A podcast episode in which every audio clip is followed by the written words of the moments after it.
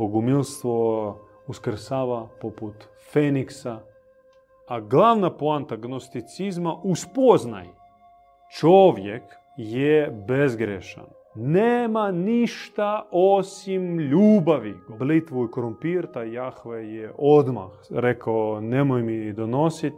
Često nam zamjeravaju, a di su vaše knjige? U ime oca, majke i dobrog sina, duhom sve blagim. Neka se otvori istina, o istina o bogumilima, o njihovom porijeklu, o njihovom učenju i praksi. Mi smo skromni glasnogovornici našega duhovnog učitelja i naše zajednice, našega međunarodnog pokreta koji je u novo doba je star možda par desetaka godina, a povijesno gledano, mitski gledano je star tisuće i tisuće ljeta. Porijeklo Bogumila je mistično i mi bi mogli poput grčkih pjesnika Homera reći da naše porijeklo s neba i bogumilstvo je staro 5 milijuna godina. A za racionalizirani svijet moramo ipak prilagoditi poruku i reći da početna točka, ključna figura s kojom počinjemo odbrojavati ljetopis bogumilske priče jeste Zaratustra, jeste Perzija i objava dobroga Boga. Što je bilo prije Zaratustre, to je već priča za zaista za poeme, za poezije, za misteriozne igrokaze.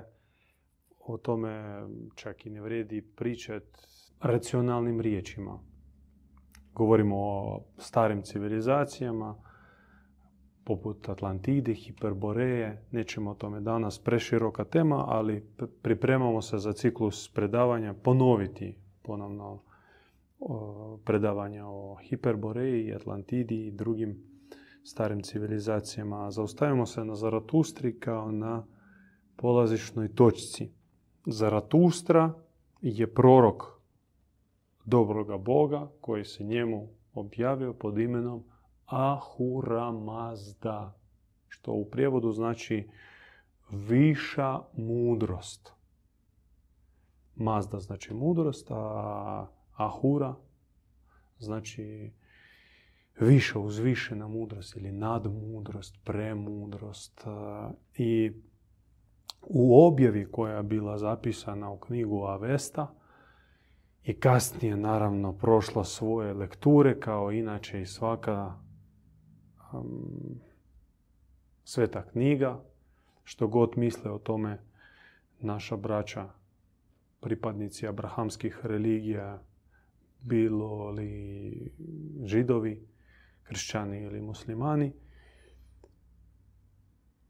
govoreći o originalnoj avesti, originalnoj poruci, njena ključna poanta je bila što Bog nije zao. Bog ne sadrži u sebi nikakve zle intencije, ne čini zlo, ne, ne um, koristi zlo radi poučavanja, ne traži u nama grijehe, ne vidi ih i ne stoji ni iza kakvog zla, boli, nepravde što se događa na zemlji. On je Bog dobar, Bog pravedan, Bog vitez koji se bori protiv zla. I sad ako vi budete išli tražili Avestu, pogotovo u prijevodu, engleskom ili bilo kojem drugom, um, vi ćete naći na već promijenjenu verziju. I doći do originala može samo osoba koja posjeduje dar čitanja u mističnoj knjižnici gdje se čuvaju originali svih svitaka, svih svetih spisa. Mi, nažalost, od rođenja nismo imali priliku naići na takve osobe i od njih naučiti. Učlanili su nas u školsku knjižnicu, u sveučilišnu knjižnicu, u gradsku knjižnicu, ali zaboravili su nas učlaniti u mističnu knjižnicu. Rekli, evo ti tiskana Biblija, odnosno Kuran, odnosno Bhagavad Gita, to čitaj i to ti je izvor znanja. Duhovni postulat glasi da postoje tri razine objave. I najprimitivnija, najnesigurnija razina jeste pisana objava. Pisana riječ, zapisana riječ, najlakše, najlakše se falsificira. I to je paradoks, pošto često nam zamjeravaju, a di su vaše knjige? I zamjeravaju djeca onih čiji su preci spalili naše knjižnice, naše zapise. I sada njihovi potomci bahato gledaju nas u oči i sa podlim osmijehom na licu dobacuju, a di su vam pisani izvori? A mi im odgovaramo postulatom uzetim s neba, da pisana riječ jeste najprimitivniji i najsigurniji, najnesigurniji oblik, odnosno izvor informacije, izvor poruke. Iznad pisane objave stoji usmena objava koja se izriče iz usta učitelja prema učeniku. Koja uključuje E, emociju, uključuje e, nevidljive e, frekvencije, boje glasa i prenosi unutarnji sadržaj. Inače, riječ izgovorena, ona je puno jača i emotivnom bojom i duhovnim sadržajem nego zapisana riječ, pogotovo tko imao priliku ići u neko kazalište, vidjeti kako, recimo, ta ista Šekspirova pjesma izgleda u glumi, u izgovoru i kad ste je čitali po školskoj lekturi, to je nebo i zemlja. Kada sve oživi, kada je riječ izgovorena sa sadržajem, sa srcem i kada vi je čitate, pogotovo kao klinac koji nije još ni prošao previše zemaljskog iskustva, nego tako i svoje pubertetne dječje perspektive promatra pojedinačne riječi i naravno njemu se otvaraju samo površne razine semantike e, tih rečenica. Ali postoji još jedna razina koja nadmašuje i pisanu, ali čak i usmenu objavu. To, to je takozvano zlatno pismo zlatna knjiga, knjiga života, koja se slabo uopće prenosi i pomoću riječi, a najteže ju zapisati, jer što god ti kažeš, to je već e, redukcija zlatne objave. A ono što čuješ, što vi počujete i sad e, napravite si bilješke sa našeg predavanja i pokažete, pošaljete u WhatsApp poruci svome frendu, a on neće čitati duže, poruku duže od pet riječi. I evo sad vi u pet riječi probajte prenijeti kak je bilo na predavanju. Pa neko, ok, nešto, nešto sam naučio. I to vam je zapisana poruka. I pogotovo u današnje vrijeme redukcija, regresija riječi ide sa strašnom svemirskom brzinom. Dakle, imamo sreću što je naš učitelj, on je učlanjen u nebesku mističnu knjižnicu i iz nje, odnosno u njoj čita po zlatnoj knjizi života. Pa tako čita i o Zaratustri, i o originalnoj avesti, i originalno evanđelje, ili bolje reći evanđelja po Kristu, po njegovim apostolima što je bilo zapisano, što su čuli od njega, što su naučili od njega. A puno više, sad ćemo mi doći do toga, naučili postumno, nakon njegova odlaska, nakon njegova raspeća. I bez Zaratustre, bez Ahuramazdine objave, bez glavnog postulata da Bog ne čini zlo, da je dobar, ne može se shvatiti ni Isusov fenomen, ni pojava srednjovjekovnih bogumila i neće se razumjeti zašto mi danas u 21. vijeku ljudi koji smo dobili e, školsko i fakultetsko obrazovanje, e, neki jesu, neki nisu radili u struci. Sve smo to ostavili za sebe i posvetili se i život i svoju sadašnjost, ali i budućnost bogumilskim idejama. Dakle, Zaratustra je i, do, početak dualizma, početak razdvajanja dobra i zla, možda tako prvi puta jako u povijesti čovječanstva i kardinalno. Pojašnjava zašto Krist je govorio o dobrom ocu koji je opće, on se poziva samo na oca. On niđe ne spominje Boga, a za sebe govori uvijek, e, ponavljam ono što sam vidio i čuo kod oca i stalno u svakoj drugoj prispodobi on se poziva opet na oca i sva ta priča o ocu i to dobrome i ocu koji rađa. Dakle, Kristov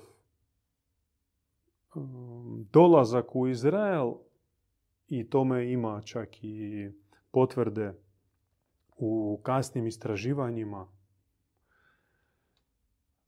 izgleda kao posjet e, stranca.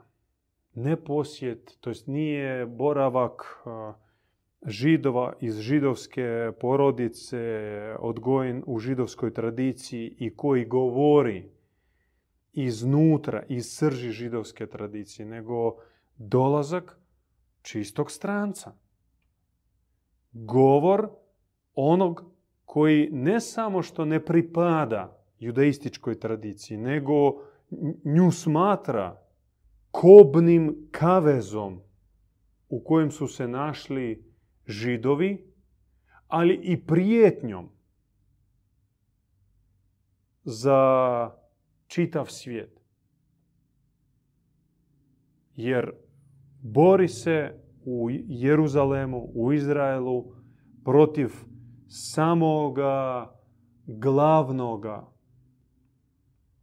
e, glumca u judaističkoj mitologiji, to jest sa Jahvom. Jahvu proziva, njega zove vragom, sotonom, upozorava na njegova zla dijela, e, poziva progledati na jadi bjedu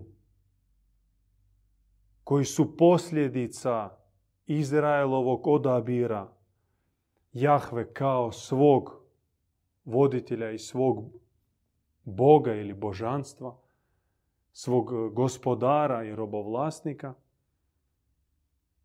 I kad nije mogao javno, počeo kroz prispodobe na prekriveni način, e, putem metafore, putem usporedbi, e, prikazivati lice istinskoga svevišnjega. Najvoljenje, najomiljenije njegova priča je bila o izgubljenom sinu.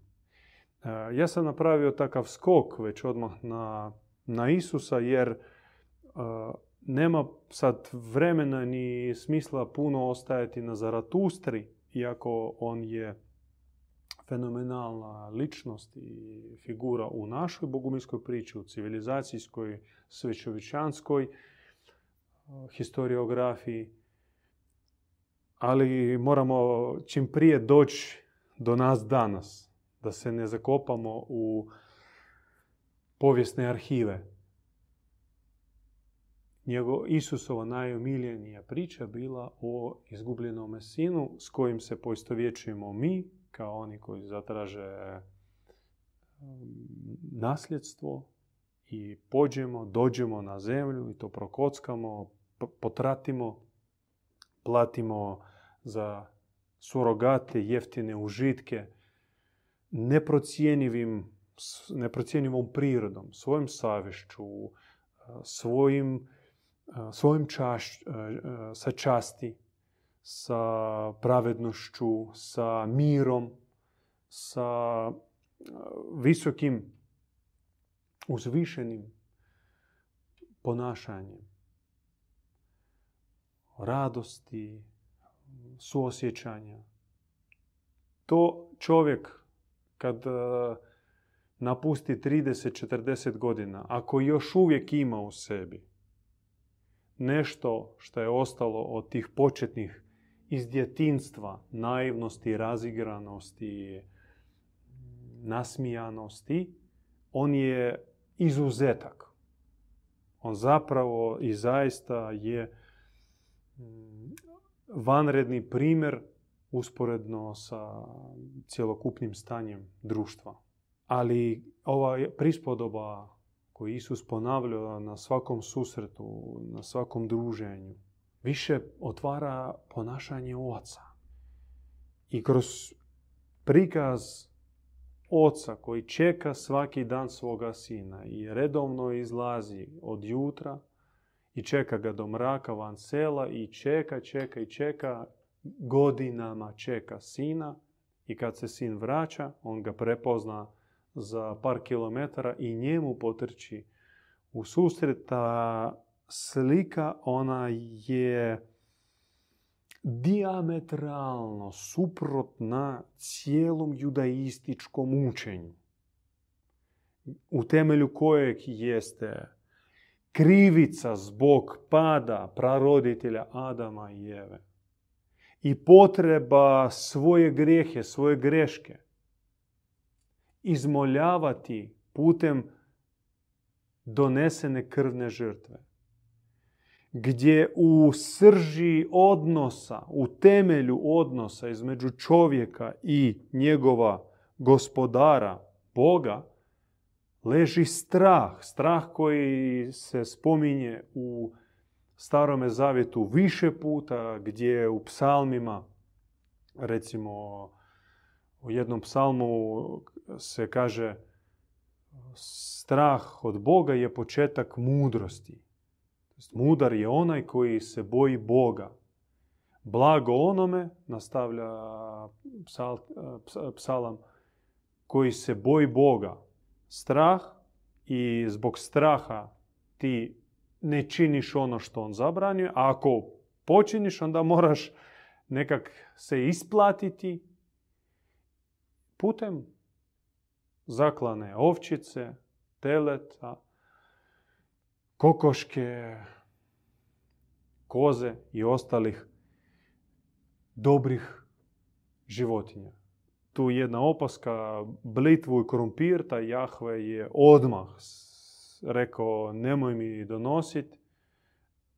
Abelov, odnosno Kainovu žrtvu on je odbio. On rekao ja volim mesinu, volim roštilj, volim biftek, to mi donosite, to mi je dobro, to mi je ugodno i takvima ću ja, prema takvima ću biti naklonjen. I Kristova prispodoba, ona uh, poriče, poriče uh, cijelu judaističku konstrukciju.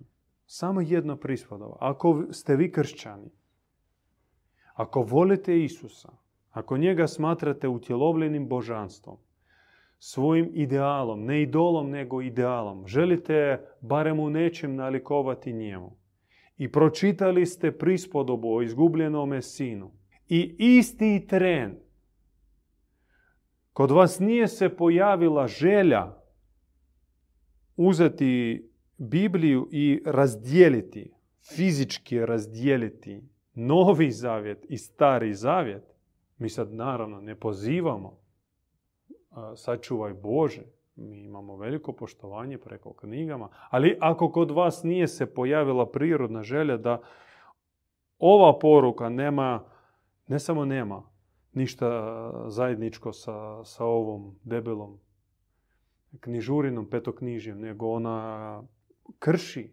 sve što je rečeno u zakonima, u pravilima otkupljenja svojih greha, onda niste, niste shvatili Krista.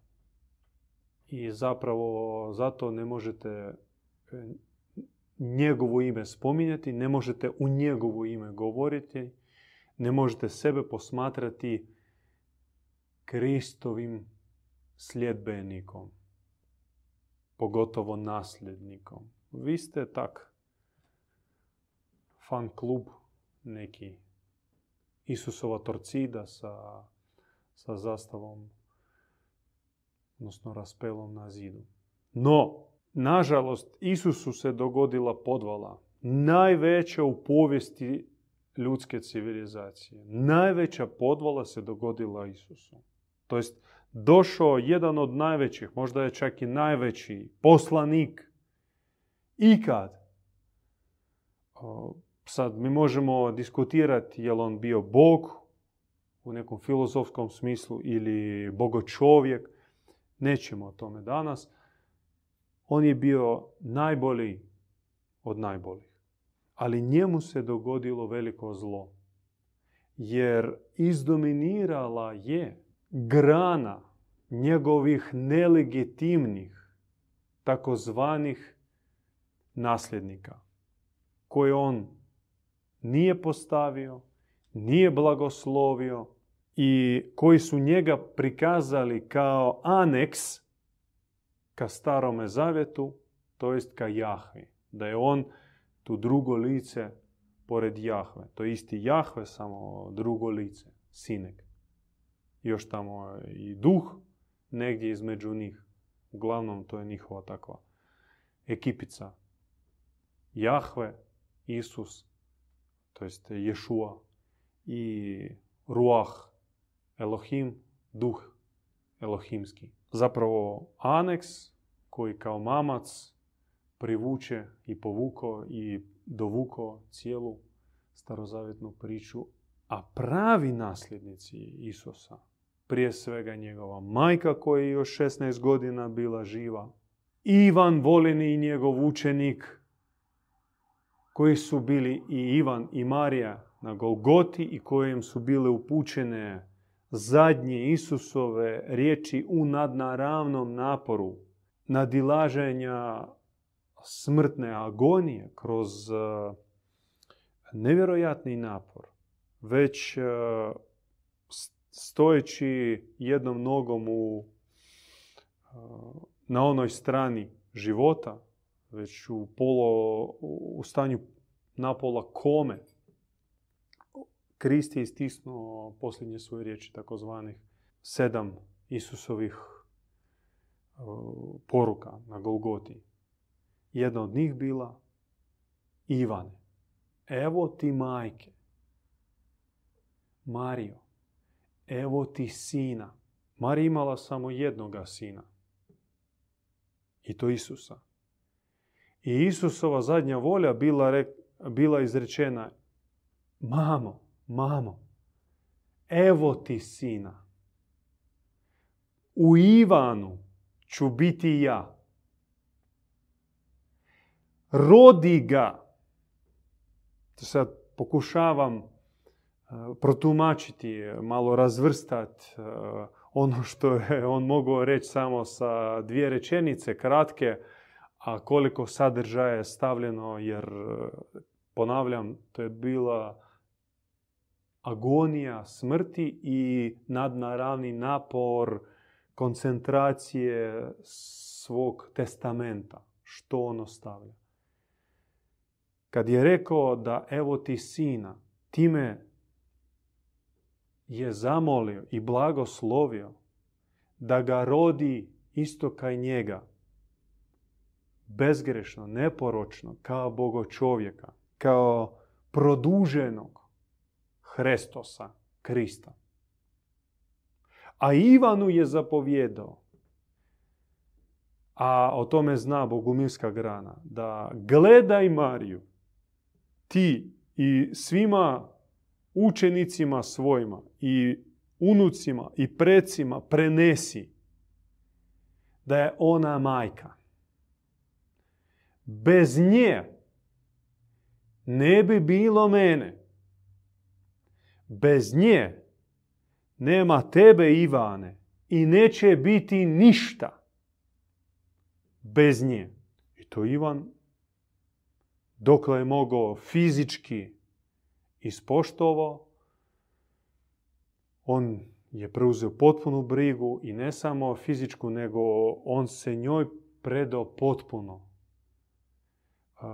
Više nego svom voljenom učitelju Isusu.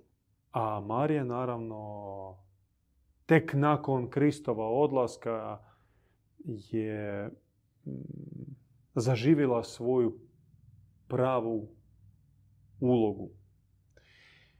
I onda oni odlaze u Efez i to je treća ključna točka u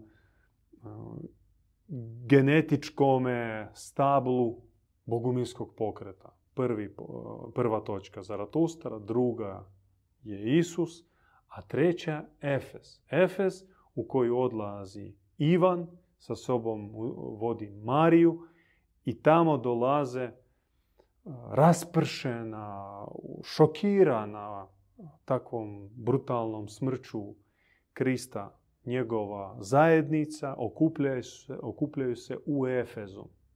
I prvi koji dolazi tamo nakon Ivana, odnosno e, osim Ivana, je Andrija. Andrija prvozvani i po predaji Andrija kad je došao u posjet prvi puta nakon Golgote, došao u posjet Mariji i Ivanu u Efes i vidio Mariju od e, osjećaja u množini koji su preplavili njega. On je kleknuo, malte ne pao u nesvijest i nije mogao zaustaviti ridanje.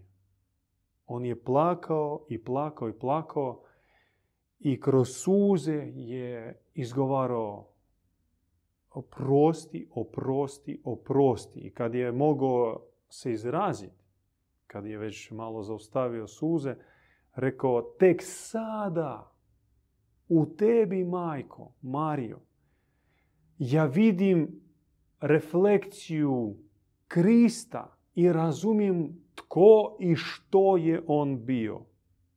Ja, koji, ga, je on prvog pozvao, zato se, zove, zato se i zove Andrije prvozvani, koji s njima proveo nekoliko godina apostolstva, druženja, progona, trovanja, hajke, koji ga slušao, volio, obožavao ga, ispada, sad ja razumijem i kajem se zbog toga i neću si do kraja svog života oprostiti, što nisam ga do kraja razumio. Tek sada u tebi ga vidim kao refleksiju i razumijem što je on bio, razumijem njegov fenomen. I tamo u Efezu se stvorila klica pokristovljenih, poboženih ljudi. Jezgra iz Efeza počela se širiti na istok, na zapad, na sjever, na jug, vrlo brzo. I svaki apostol koji bi išao u nepoznatu zemlju, dobivo puno darova i nosio sa sobom izvornu Kristovu poruku. Poruku o dobrome ocu koji svakog čovjeka gleda kao svoje dijete, od kojega ne samo da ne traži kajanje, nego govori da kajanje pred njim je ponižavanje njegove ljubavi. Jedino što želi naš svevišnji Tako su govorili Kristovi apostoli koji su potekli iz Efeza. Jedina je želja našega dobroga svevišnjega da primimo ocean njegove ljubavi. Da samo njegove ljubavi, a koja je vatrna, snažna, koja je veća od seme, od sebe, veća od sebe, koja prelazi, preljeva se od svoje punine, toliko je jaka. Sve se čovjeku oprosti, izbriše, očisti, promijeni. Nema ništa osim ljubavi, govorili su Kristovi nasljednici i vjesnici. Ta ljubav je čista, ta ljubav je vječna, ta ljubav je nezemaljska i najljepši uzori ljubavi zemaljske, uključno i sa romantičkom, i sa bratskom, i sa prijateljskom, su samo blijede kopije originalne nebeske ljubavi i ne samo što su pričali oni, oni su je pokazivali svojim pogledom, svojim riječima, svojim ponašanjem, odnosom između jedan drugog po zapovjedi Krista gdje vas dvoje, troje u moje ime, tamo ću biti ja. Mreža ljubavi, mreža Kristovih nasljednika, odnosno obožavatelja dobroga Boga, dobrih ljudi, ubrzo je pokrila sve moguće kontinente, zemlje i pokrajine. I deset vijekova ona se širila, ona se množila, ona je pridobila proste jednostavne seljake i aristokraciju i zanatlije i pripadnike bivših vjerovanja poput druida, poput e, grčkih svećenika, rimskih, perzijskih, mazdaističkih e, i ostalih.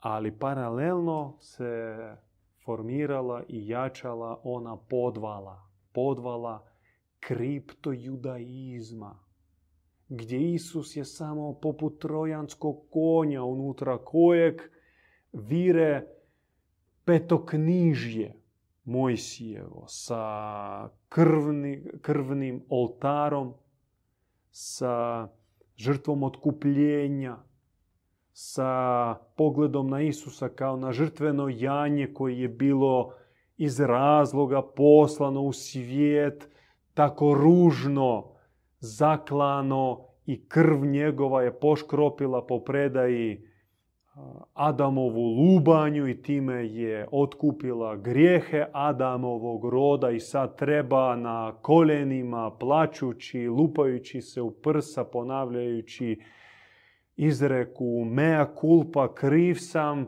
tražiti milost otkupljenja, a koju može potvrditi samo postavljena birokratska klika, aparačika od religije, prevodila knjige, pisala svoje komentare, poslanice, razvijala dogmatiku,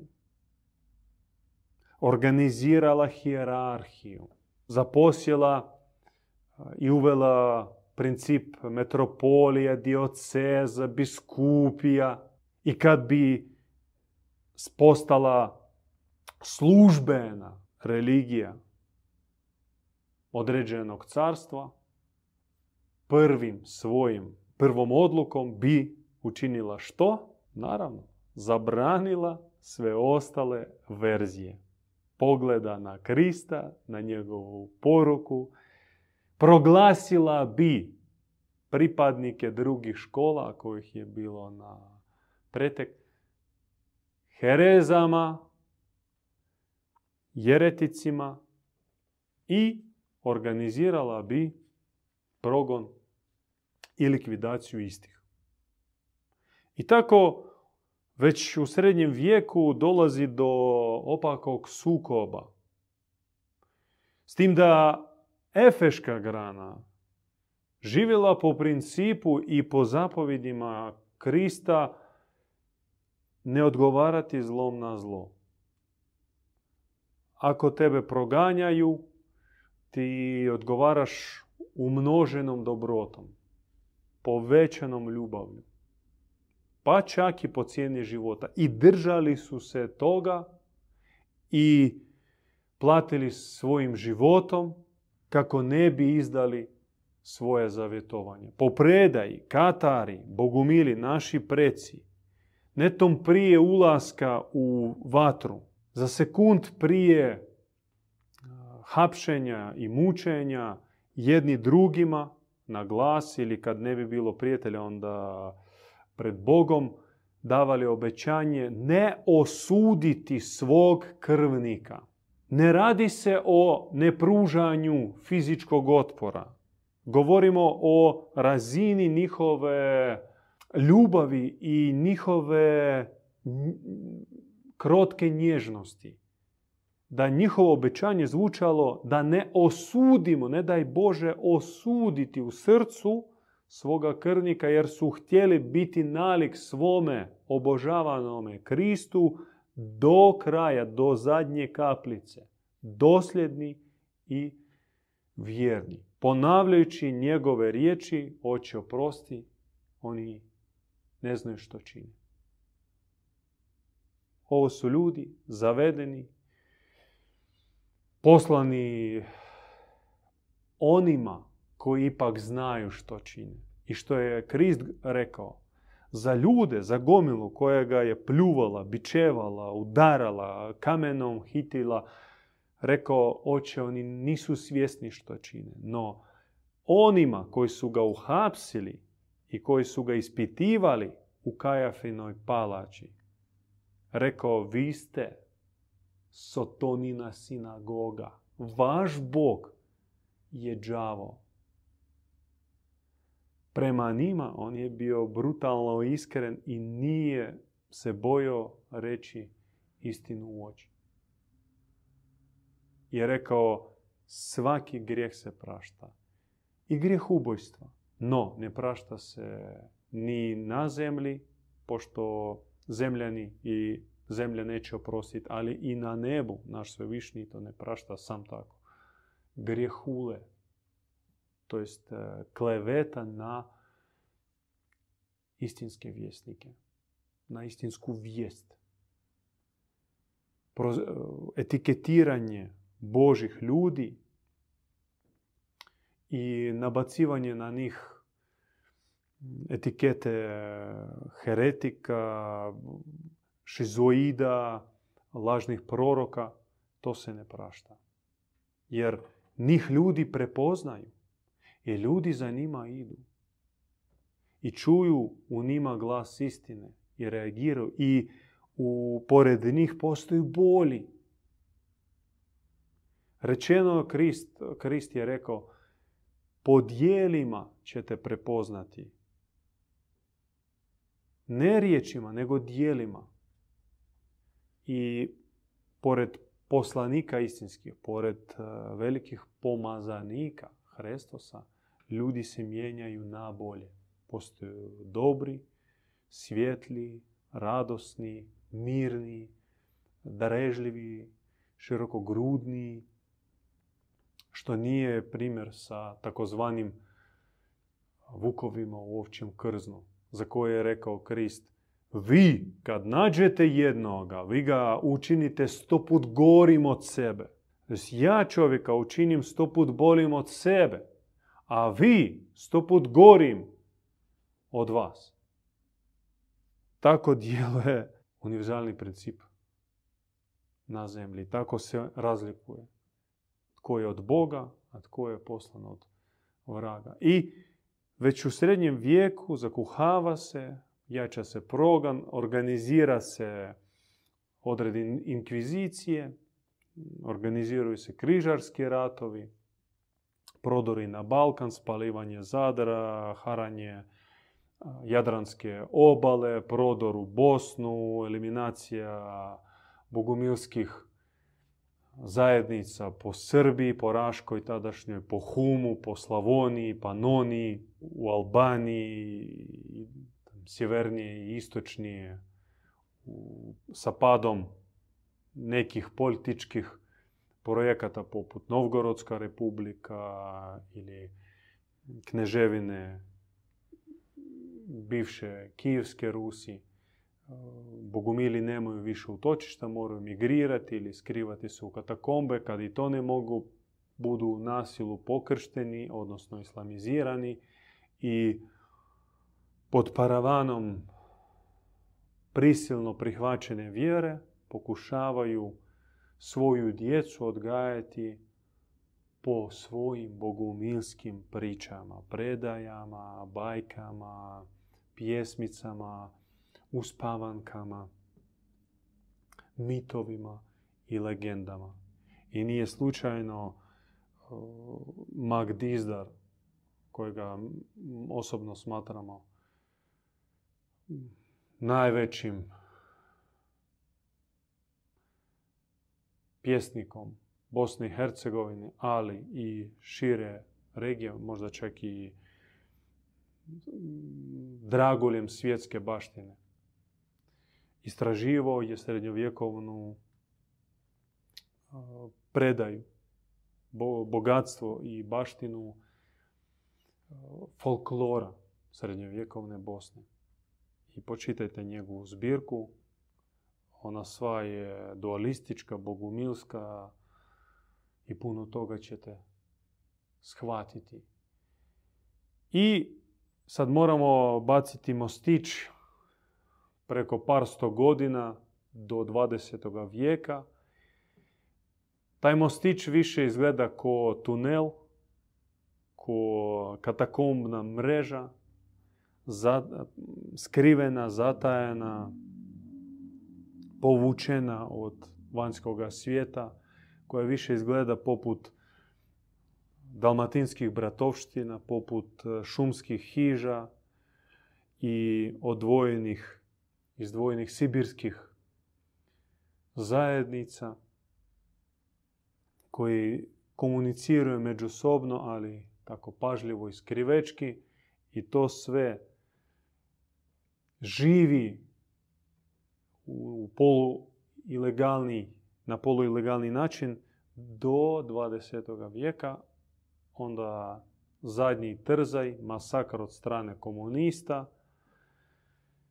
I u Europi ne ostaje skoro ništa, čak i one takozvane masonske lože koji su bili isto, ako govorimo o originalnim, ne onim kasnijima, pokušaj vratiti katarizam, bogumilstvo među intelektualnom elitom,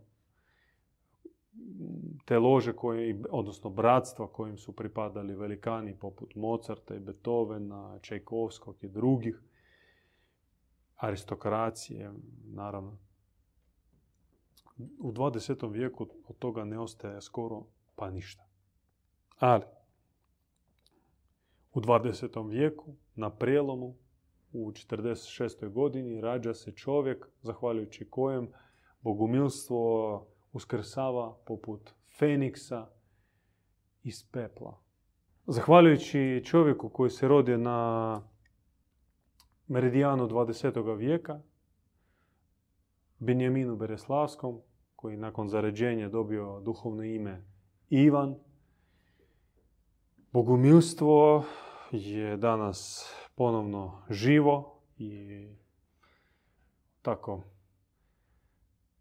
blago prisutno u javnosti. Mi nismo baš ljudi od uh, masovnih akcija ili masovnih uh, reklamacija. Ipak čuvamo svoju intimu i ono što s čim izlazimo u javnost, to je naravno već prilagođena priča, priča dozirana, a ono što mi jesmo, to možemo pokazati samo onima koji sa čistom namjerom dolaze nama u posjeti, koji žele malo biti s nama, malo vidjeti nas, proučiti nas, ali ponovim samo za one koji dolaze sa čistom namjerom.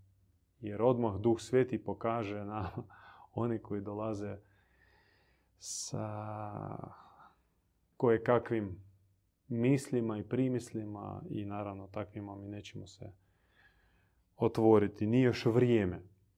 Dakle, Didi Ivan, Ivan zvani Bogumil, je napisao bogospis od 200 tomova svezaka koji uključuje dio objave zaprimljene s neba, komentare iste objave, propovidi, seminari, liturgije, a priprema za svaki vikend, e, subota, nedjelja, novu liturgiju. Napiše 20-30 stranica i to kao pravilo u pjesničkom obliku.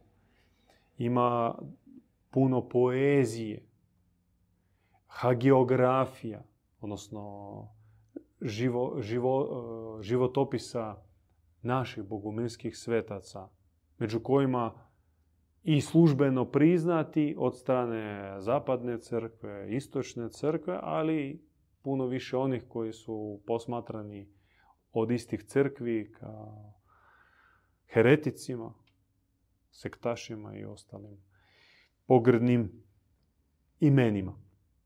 Dakle, Djed Ivan, on je i prorok, on je i pjesnik, on je borac, on je lider, on je pastir i on je mm, lider u pravome smislu, onaj koji ide ispred i kojega je lako pratiti.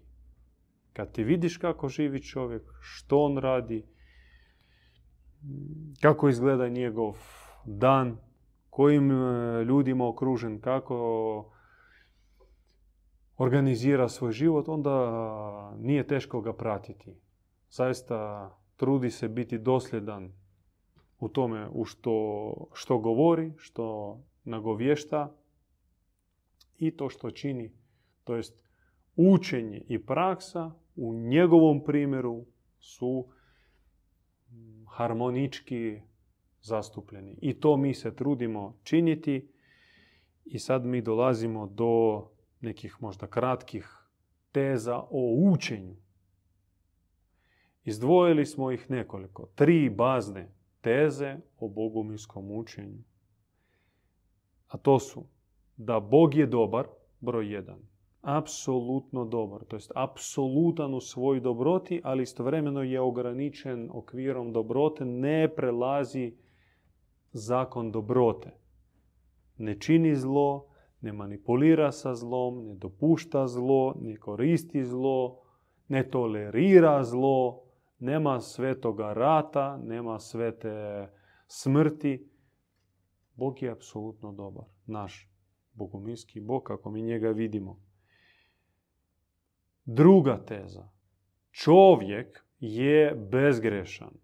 Što god mi o njemu mislili, on je bezgrešan u kakvo god blato je uprljan, kakvo god dno je dotaknuo, najlošiji čovjek na zemlji u svojoj suštini ostaje bezgrešan. To je čvrsti postulat. Tako se gleda čovjek sa neba. Tako čovjeka gleda Bog i tako čovjeka, odnosno jedan drugoga, moramo, to je obaveza, to je zakon, gledati mi. Unatoč svemu. A to možete pretpostaviti, niti malo nije jednostavno sebe voljene mi praštamo i opravdavamo, a bližnjemu zamjerimo sitnici i spremni smo ga šakom po glavi potući da ne zaboravlja čarape staviti u koš, a ne ostavljati ih usred sobe. I treća teza bitna da je svijet pomiješan. E sa svijetom nije baš tako jednostavno. To je mišung. I svjetla i tame, i Boga i vraga, i vječnoga i truloga, i istine i laži. I navigati kroz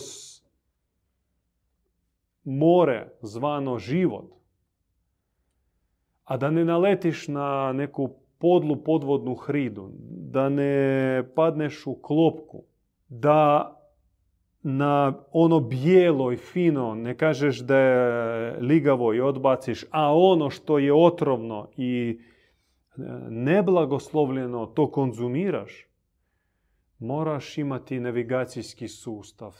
Njega, nažalost, to jest na sreću mi ga imamo ugrađeni sa rođenjem, takozvana savjest naša i duhovni osjećaj pravednog i nepravednog, dobrog i lošeg, no on nema prilike da zaživi. Jer naše okruženje, škole, obitelji, fakulteti, društvo, televizije, politički sustav, financijski, medijski, ne pomaže nego odmaže funkcioniranju unutarnjeg kompasa. On stalno nas skreće u krivome smjeru. I potrebni su dobri nastavnici, mentori, svjetiljke koji osvjetljavaju tamo i koji nam pomažu izvježbati ono s čim smo došli na zemlju. Nutarnji osjećaj Boga, ispravnog, istinskog, vječnog. Onda ta pomješanost nije više toliko strašna. To se zove gnoza. I sad, ta riječ ona nažalost isto poprimila poprilično krive semantike. Gnosticizam, neke tajne red, tajni redovi, ruzenkrujceri, neki sakramenti, amuleti, kriptograme i pažnja se skreće u neku simboliku i neku eksternu estetiku. A glavna poanta gnosticizma uspoznaj. A spoznaja konačno se svodi na dva počela. Dobra i zla. I tvoje, tvoja spoznaja mora biti usmjerena na to da dobro odvojiš od zla a zlu ne kažeš da je dobro, ni u kakvom obliku. Počevši od grubih formi zla, tipa ubojstvo, silovanje, otimanje, završavajući takvim prekrivenim, fino serviranim oblicima zla, poput neke injekcije, pro-choice abortiranja. To je dobro. Transhumanizacije, robotizacije, umjetne inteligencije, to je sve za dobro, kažu oni. No, trezveni, mudri mora nanjušiti. Ne miriše to na dobro. A čim ne miriše na dobro, čim mi ne izgleda dobro, čim mi ne zvuči dobro, Možda to i nije dobro. I još dvije teze s kojima bi zaokružili priču o učenju Bogu milo. Teza da Bog govori dan danas. On govori vazda, on je govor, on je glagol, on je riječ, on je logos. Nažalost, njega čuju pojedinci jedan od takvih je djed Ivan. Ali Bog želi da njega čuju svi.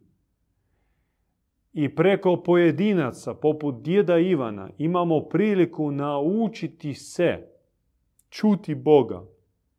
Da, možda danas čitajući po stranicama bogospisa koji je nastao kao reflekcija onoga što didivan čuje s neba. Ali to posluži kao trampolin, trampolina da kreneš u svoju vlastitu misteriju slušanja i viđenja Boga.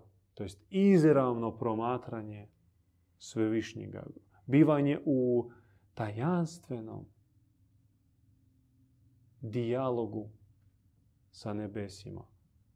Na noćnom bdjenju, u trenucima krize i očaja, kada tebi se bude otvarao mistični ekran i ti na njemu budeš vidio milostivi lik svevišnjega koji će tebe tješiti i bodriti i davati snagu da i dalje unatoč vladajući tami budeš svjetlo, budeš ljubav, budeš mir, budeš dobrota, budeš radost, budeš život. I zadnja teza, da Bog rađa. Bog rađa. Ta teza možda mnoge će sablazniti koji će gledati kasnije ovaj video, no ona je krucijalna u našoj priči.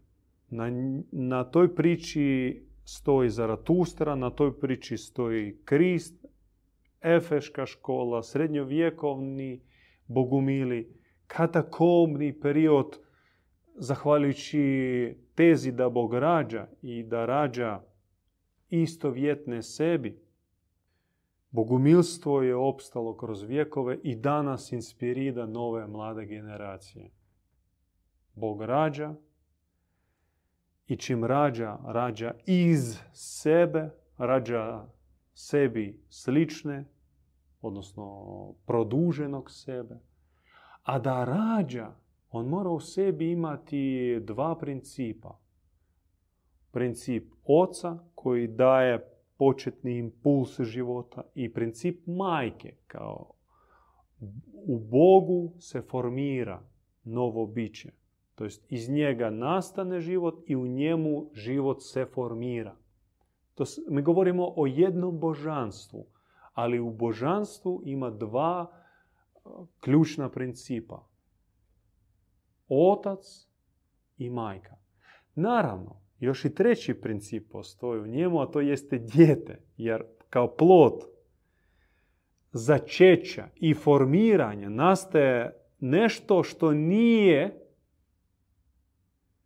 ništa drugo doli Bog, samo u novom obliku. To jest u djetetu isto božanstvo. Ostaje božanstvo, ali je jedinstveno, fenomenalno, i neponovljivo. Dakle, principi o kojima mi govorimo, oni jesu dio trojstva kako mi ga posmatramo. To jest iz, iz Boga nastaje impuls, u Bogu on pretvara se u oblik i kao oblik produžuje svoj život fenomenalni i tajanstveni. I to sve u jednome božanstvo zapravo ne izlazi se iz okvira božanstva. Otac nije veći od majke, majka nije veća od oca. Dijete ne može biti niže i manje od oca i majke. To je misterij bogopretvaranje, transformacije, transubstancijacije božanskih principa i oblika. I da mi to usvojimo, onda mi bi kao braća naginjali kroz naše bogodjetinstvo postajati ocima nalik našem Bogu Ocu. Naše drage sestre kroz isto bogokčerinstvo bi promatrali i oponašali boginju majku ili bogomajku i postajali bi božice i onda kao plod naših odnosa stvaralo bi se nešto što bi bilo isto božansko. Bilo to živo biće dijete ili napisana knjiga ili posađeni vrt ili izgrađena lijepa kuća. To isto bi bilo kao produženo božanstvo. I na kraju svog e, nastupa bih htio reći o praksi. Moram biti jako kratak, zato što o praksi nema smisla govoriti riječima. Praksu treba pokazati, čak ne pokazati, nego pozvati kad mi je prakticiramo, pa eto, ako ti paše, može se nama pridružiti. Za širu javnost mi smo je sveli na pojem 4K. Sad svaki video izlazi u 4K. No i bogumilska praksa, ona isto se može prikazati kroz 4K. Kroz katarzu, kupanje, klanjanje i kolo.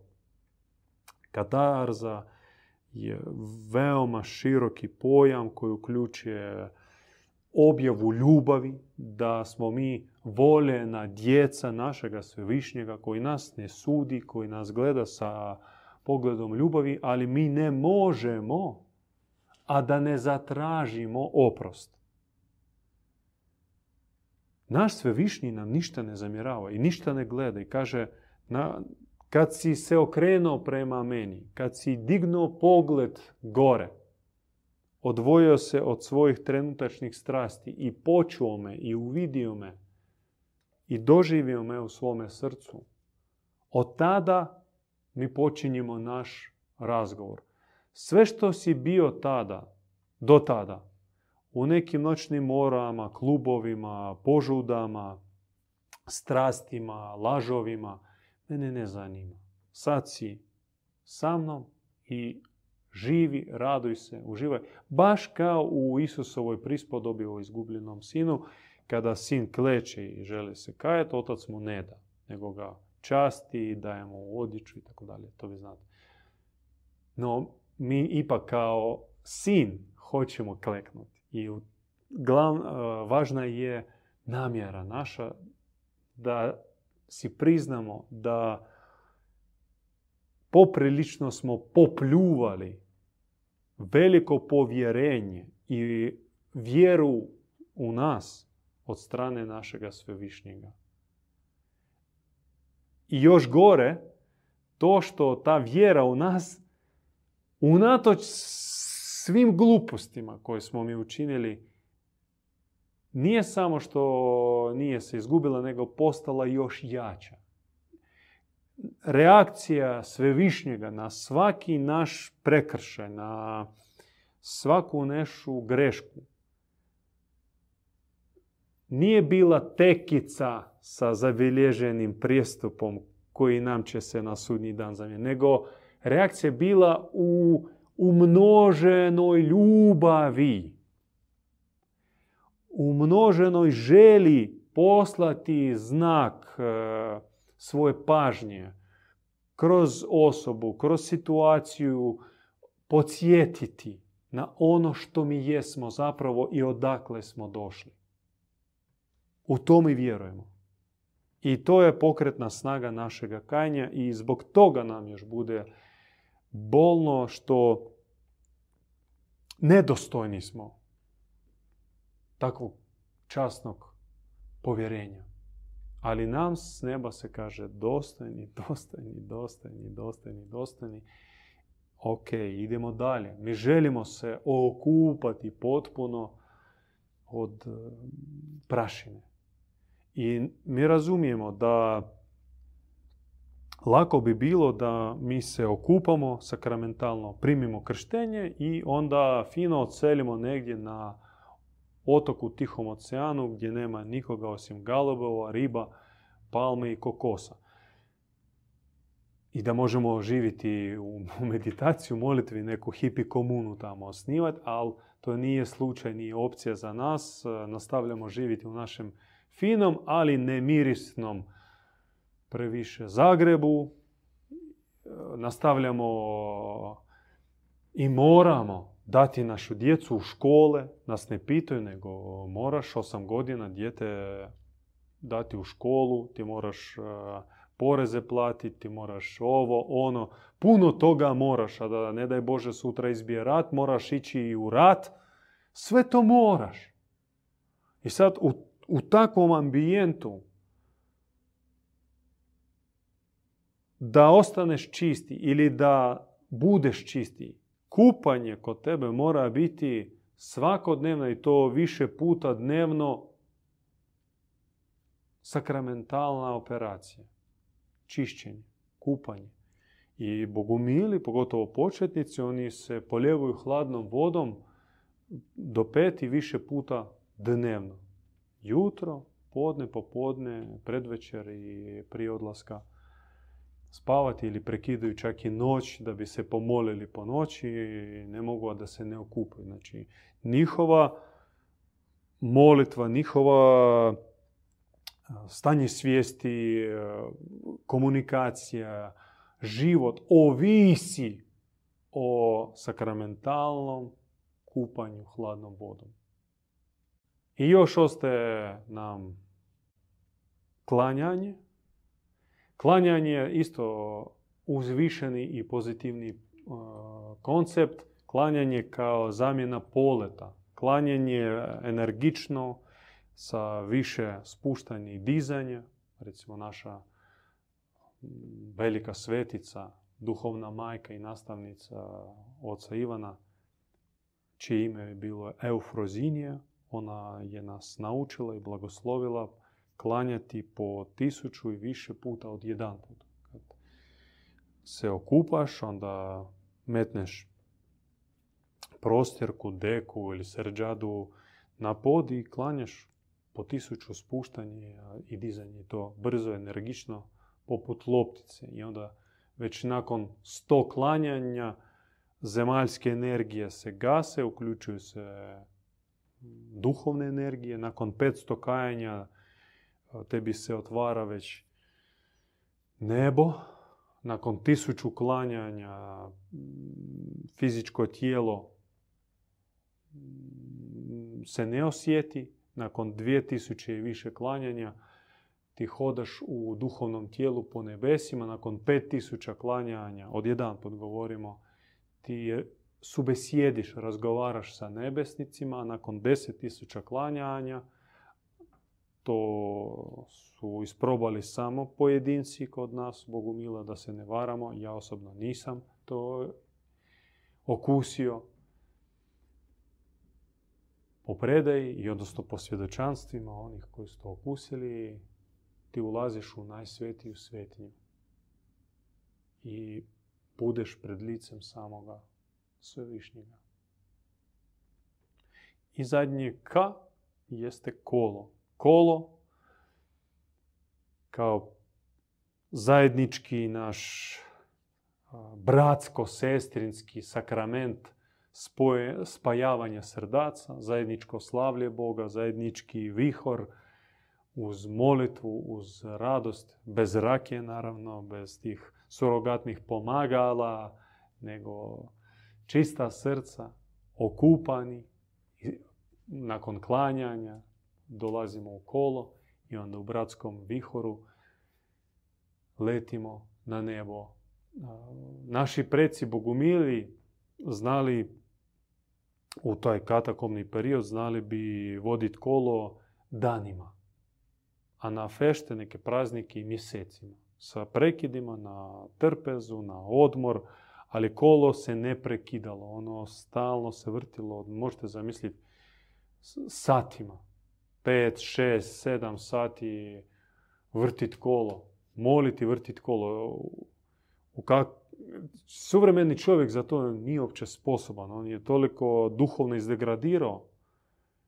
On možda može još šljakat 12 sati kao neki tamo zapadnjaci. Balkanac teško da bi neki južnjak tamo, da bi šljakao i 8 sati njemu previše, on mora ono, na igricu, na, na Instagram, na Face, na YouTube i možda imitirati neke energične pokrete po uredu, hodati da ga ne zapaže. Ne zapaze i prigovor mu ne daju. Imitirati aktivnu djelatnost, ali Uglavnom, a pogotovo ako je uhljeb u nekoj državnoj ustanovima i čovječe snašao se, ne moraš ništa raditi. Dakle, a oni po 12 sati, 20 sati su vodili kolo, ponavljali molitve. Ojte vi kod naše braće katolika na misu. Jedva mogu 15 minuta to misu izdržati, onda cigare, kava i priča. Džuma namaz kod naše braće smo bili isto, ne traje baš previše, predugo. Malo sufijska braća naša to duže rade. A govorimo o satima, o danima, o mjesecima. To je nešto vanredno. Zato tjelesna priroda u tebi mora nestajati, smanjivati se, a duhovna bildati se, razvijati se. I onda tebi to ne bude ni teško da pače. Tome živiti. A što, radi čega drugog živiti, ako ne radi ovoga? I ovih četiri K, četiri spomenutih praksi, oni formiraju svjetonazor. Ne koriste se samo kao povremena praksica. Da napuniš baterijice, da se počistiš, da neke čakre tamo proluftaš. Bož sačuvaj. Nego formira se stajalište. Katarzocentrizam. Ili, e, svemu pristupaš kroz pokajanje. Ako se dogodi tenzija, ja pokajem se. Ja, ja vidim u sebi greške. Ako se dogodi neka situacija nepotrebna ili zakomplicira se nešto, opet kroz pokajanje je rješavam. Drugo, također kroz klanjenje, klanjenje bližnjemu, naklon bližnjemu, krotkost, ne bahato na, na, na, nametanje sebe. Kao recimo tipični primjer takvog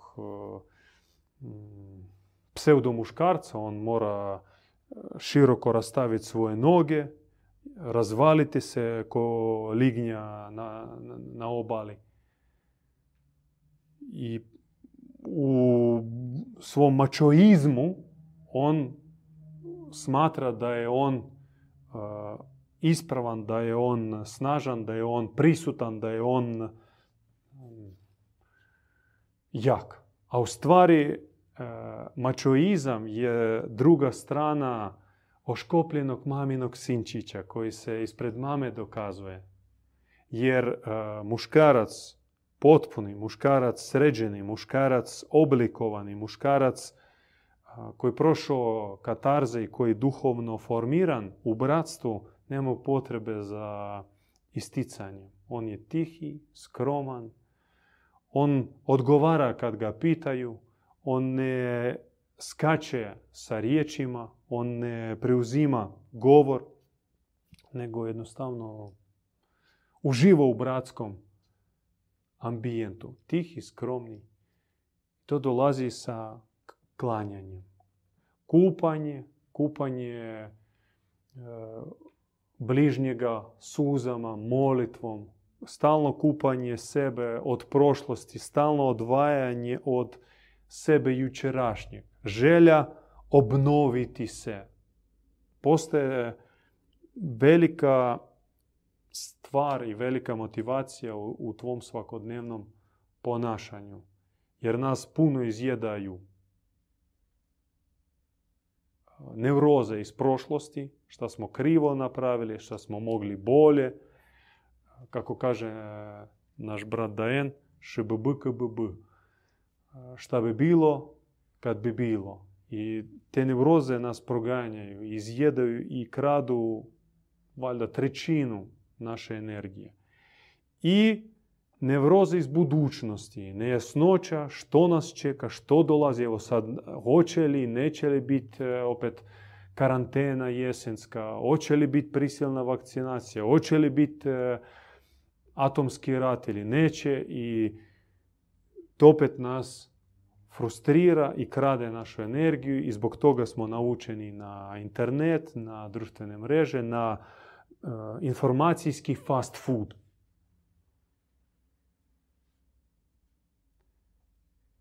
kupanje rješava te neuroze.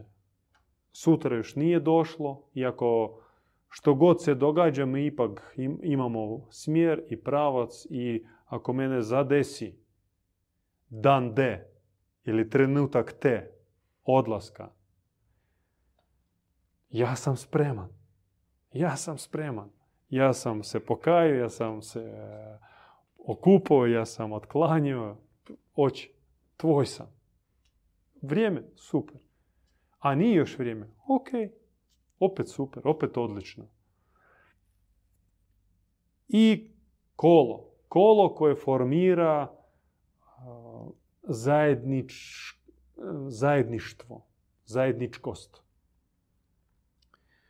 spojenost, horizontalnu vitešku realnu pravu demokraciju gdje smo mi jednaki među sebe. Da, mogu biti uža kola, šira kola, u naše uže kolo gdje mi se zajedno trudimo i radimo se i od povjerenja smo i unutra tog kola imamo potpunu demokraciju, a oni koji još tek dolaze, pa evo izvolite, budite pored nas u sljedećem kolu, nema problema. No vi pričekajte, ne, kada vas pozovu unutarnje kolo. Jer kad pozovu, ponašajte se adekvatno. Kao u stara vremena. Kada uđe starija osoba, svi se dignu. U nekim zemljama, recimo na Kavkazu, do, sve do dan danas, pogotovo u nekim tamo još selima, na brdima, postoje pravilo da muškarac, muškarac se smatrao tek nakon 45 godine. Njega su zvali na vijeće starješine, zato što su starješine bile 110, 115, 120 godina. I onda, ok, pozovite i ovoga momka sa 45 godina, on možda unuke već ima. I kad bi on dolazio, on bi dolazio bivat tamo i slušat. I kazao bi samo tad kad bi ga pitali sa 45 godina, zamisliti da neki e, klinac pubertetni sa 15 godina dolazi i diže glas na starce i nešto viče na njih i dokazuje se, to je bilo van pameti. Što? Alo, molim, lijepo.